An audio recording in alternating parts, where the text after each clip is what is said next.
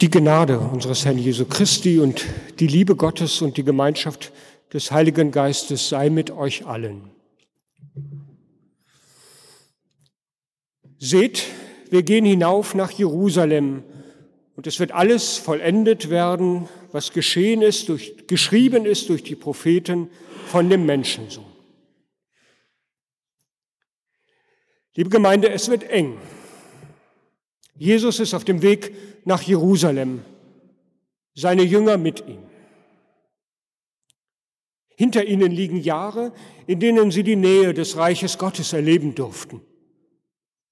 Dann, wenn sie seine Worte hörten, die machtvoll von Gottes Liebe redeten.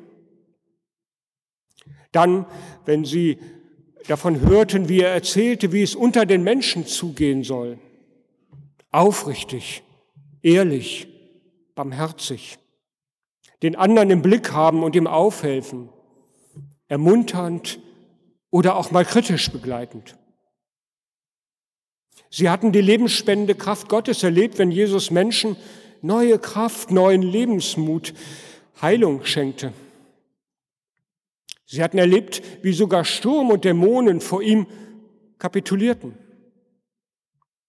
Sie hatten im Ohr, wie er geredet hatte, von Frieden oder vom Verhältnis von Armut und Reichtum und vieles andere mehr. Und nicht nur sie, sondern immer mehr Menschen hatten sich an Jesus Christus gehängt, weil sie hoffen, dass er der verheißene Erlöser und Messias sei.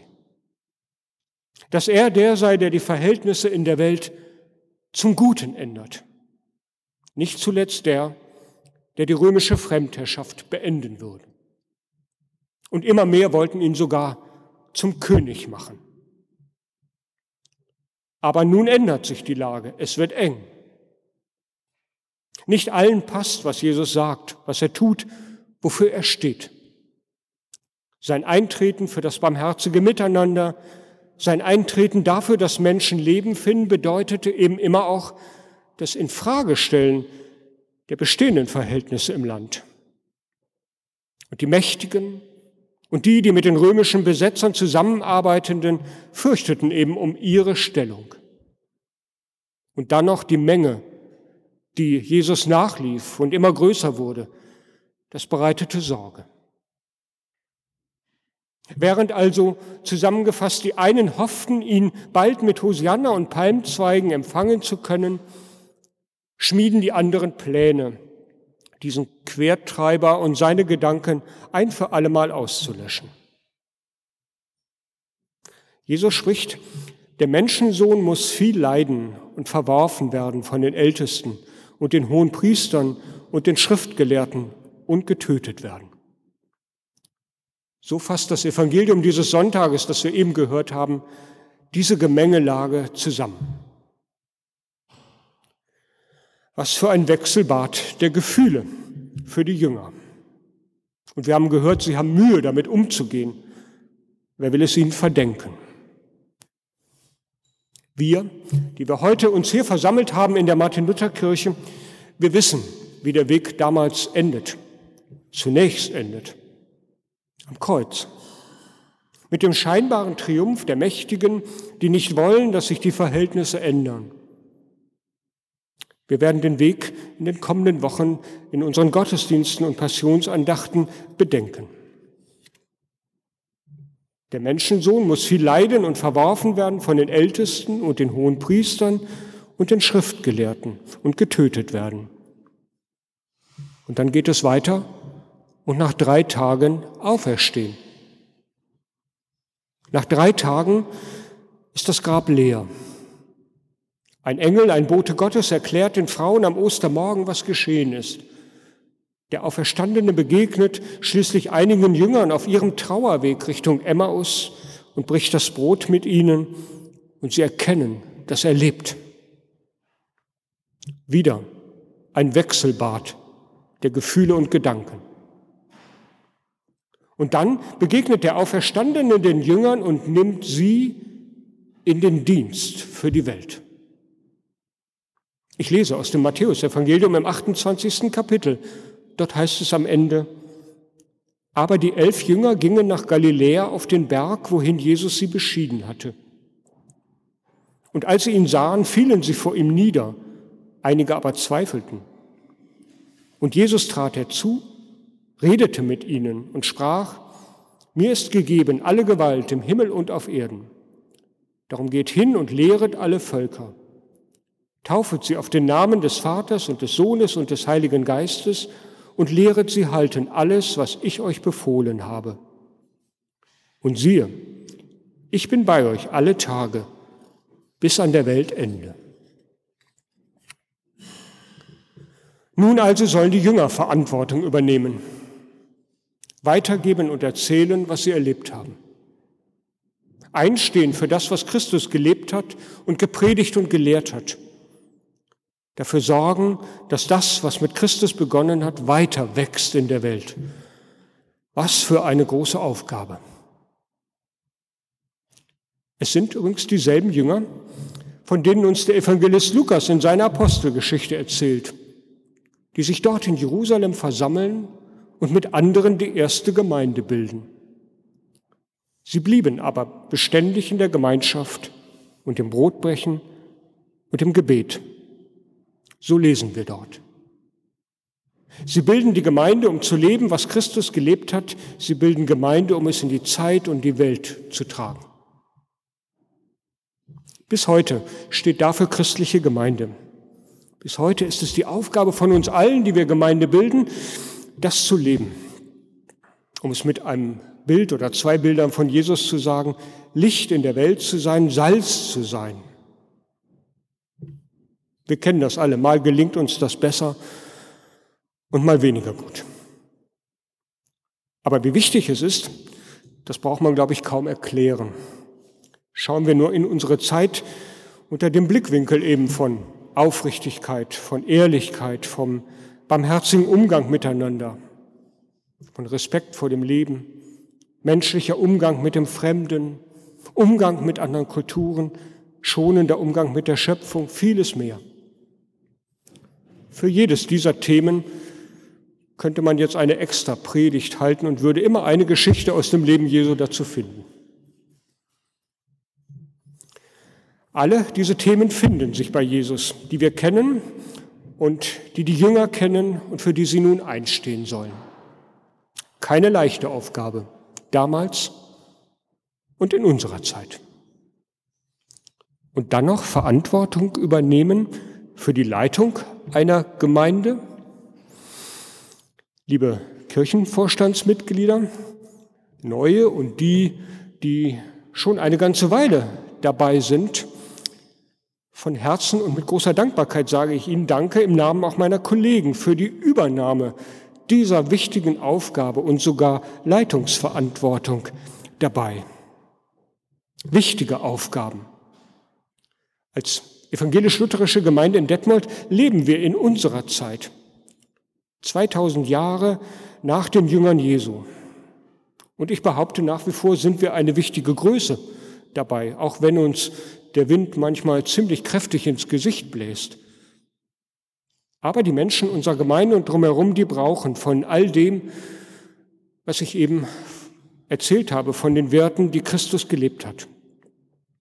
Aus Gesprächen weiß ich, dass Menschen in Detmold von uns erwarten, sich für diese Dinge stark zu machen. Dass Jesus Christus in, sein, die Jesus Christus in seiner Zeit gelebt hat. Und als Kirchenvorstand dürfen und sollen wir das gestalten. Keine leichte Aufgabe, bestimmt. Mal schauen, was da in den nächsten vier Jahren auf uns zukommt. Die Kirche wird sich verändern in den kommenden Jahren ganz bestimmt, wie die Zeit und das Umfeld. Und das muss in gewisser Weise auch so sein, damit wir mit den Menschen unterwegs sind und nicht irgendwann nur Museum sind. Danke nochmal, dass Sie Verantwortung dafür übernehmen. Aber können wir das? Schaffen wir das überhaupt? Sind wir dafür gut präpariert? Wann kann man eigentlich sagen, ich bin jetzt präpariert für so eine wichtige Aufgabe bereit und fertig? Jetzt kann ich vor die Gemeinde treten als Pfarrer oder als Kirchenvorstandsmitglied und ein wichtiges, verantwortungsvolles Amt mir übertragen lassen. Ehrlicherweise müssen wir wohl alle sagen, irgendwie so richtig perfekt vorbereitet, fertig sind wir nie. Wenn ich zurückdenke an meinen Berufsweg, ich bin Vikar geworden, dann wurde ich ordiniert und mir wurde eine Gemeinde anvertraut, aber ich habe mich nie als fertig für diese Aufgabe empfunden. Das ist jetzt nicht nur gespielte Bescheidenheit, sondern ich glaube, wer Respekt vor herausfordernden Aufgaben mitbringt und ehrlich zu sich selbst ist, der kennt auch immer diese Stimme, die sagt, wie willst du dem eigentlich gerecht werden? Ist das nicht eine Nummer zu groß? Wann ist man eigentlich gut vorbereitet für so ein Amt? Jesus hat eine merkwürdige Neigung, Menschen in seinen Dienst zu rufen, die nicht fertig sind. Das zieht sich wie ein roter Faden durch alle Evangelien. Er sucht Menschen wie Sie und mich, die ein bisschen was mitbringen, sich anstecken lassen und ihre Gaben einbringen. Er beruft keine, ich sage jetzt mal, geistliche Elitetruppe, obwohl man das bei dem Auftrag ja fast erwarten müsste. Haben Sie es noch im Ohr? Macht zu Jüngern alle Völker. Tauft sie, lehrt sie, lehrt sie halten alles. Also da müsste man ja fast erwarten, das muss eine Elitetruppe sein, die da berufen wird. Aber nein, die, die er beruft, sind Menschen wie Sie und ich, mit Stärken, mit Schwächen, mit Glaubensgewissheiten, mit Zweifeln, mit Freuden und mit Sorgen. Aber da ist ein großes Versprechen verpackt in eine Zahl.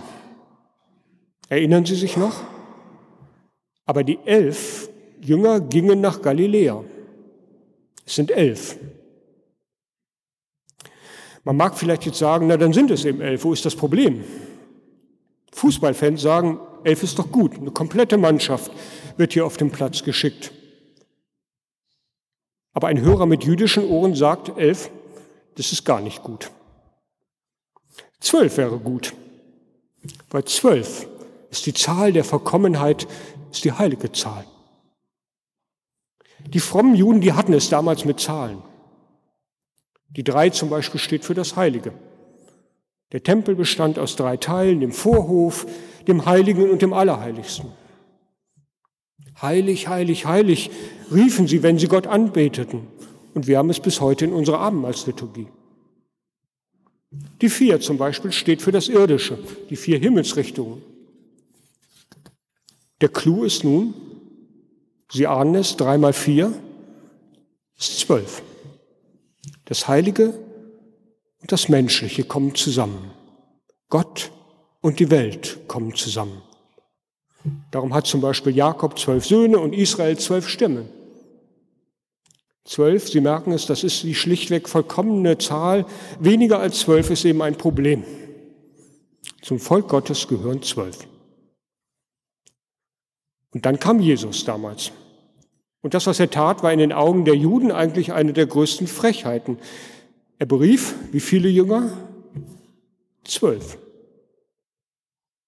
Und wir ahnen, dass er das nicht einfach nur tat, weil er eine überschaubare Gruppengröße haben wollte, mit der er arbeiten konnte, oder das war kein Zufall, sondern Jesus machte damit eine Aussage. Hier sagte er, diese zwölf, das ist das erneuerte Volk Gottes. Das ist das Israel der zwölf Stämme. Jetzt fängt Gott mit diesen zwölf neu an. Ich ahne oder ich vermute mal, die Jünger wussten nur zu genau, was es bedeutete, dass sie zu den zwölf gehörten. Nur, jetzt ist das Problem, sie waren eben nicht mehr zwölf, sondern nur noch elf zu diesem Zeitpunkt. Judas ist weg. Und das ist ein Problem. Es ist die falsche Zahl, ungenügend, unvollkommen. Und was tut Jesus? Er sieht die elf Jünger, elf Gestalten mit Stärken und Schwächen und er sagt, ihr elf, ihr geht jetzt hin in meinem Namen, mit mir, mit mir und ich mit euch. Ihr, genau, ihr seid die Richtigen, damit es weitergeht mit dem, wofür ich stehe. Mit mir zusammen seid ihr vollkommen und komplett und könnt in die Gemeinde, in die Welt gehen und das weiterleben.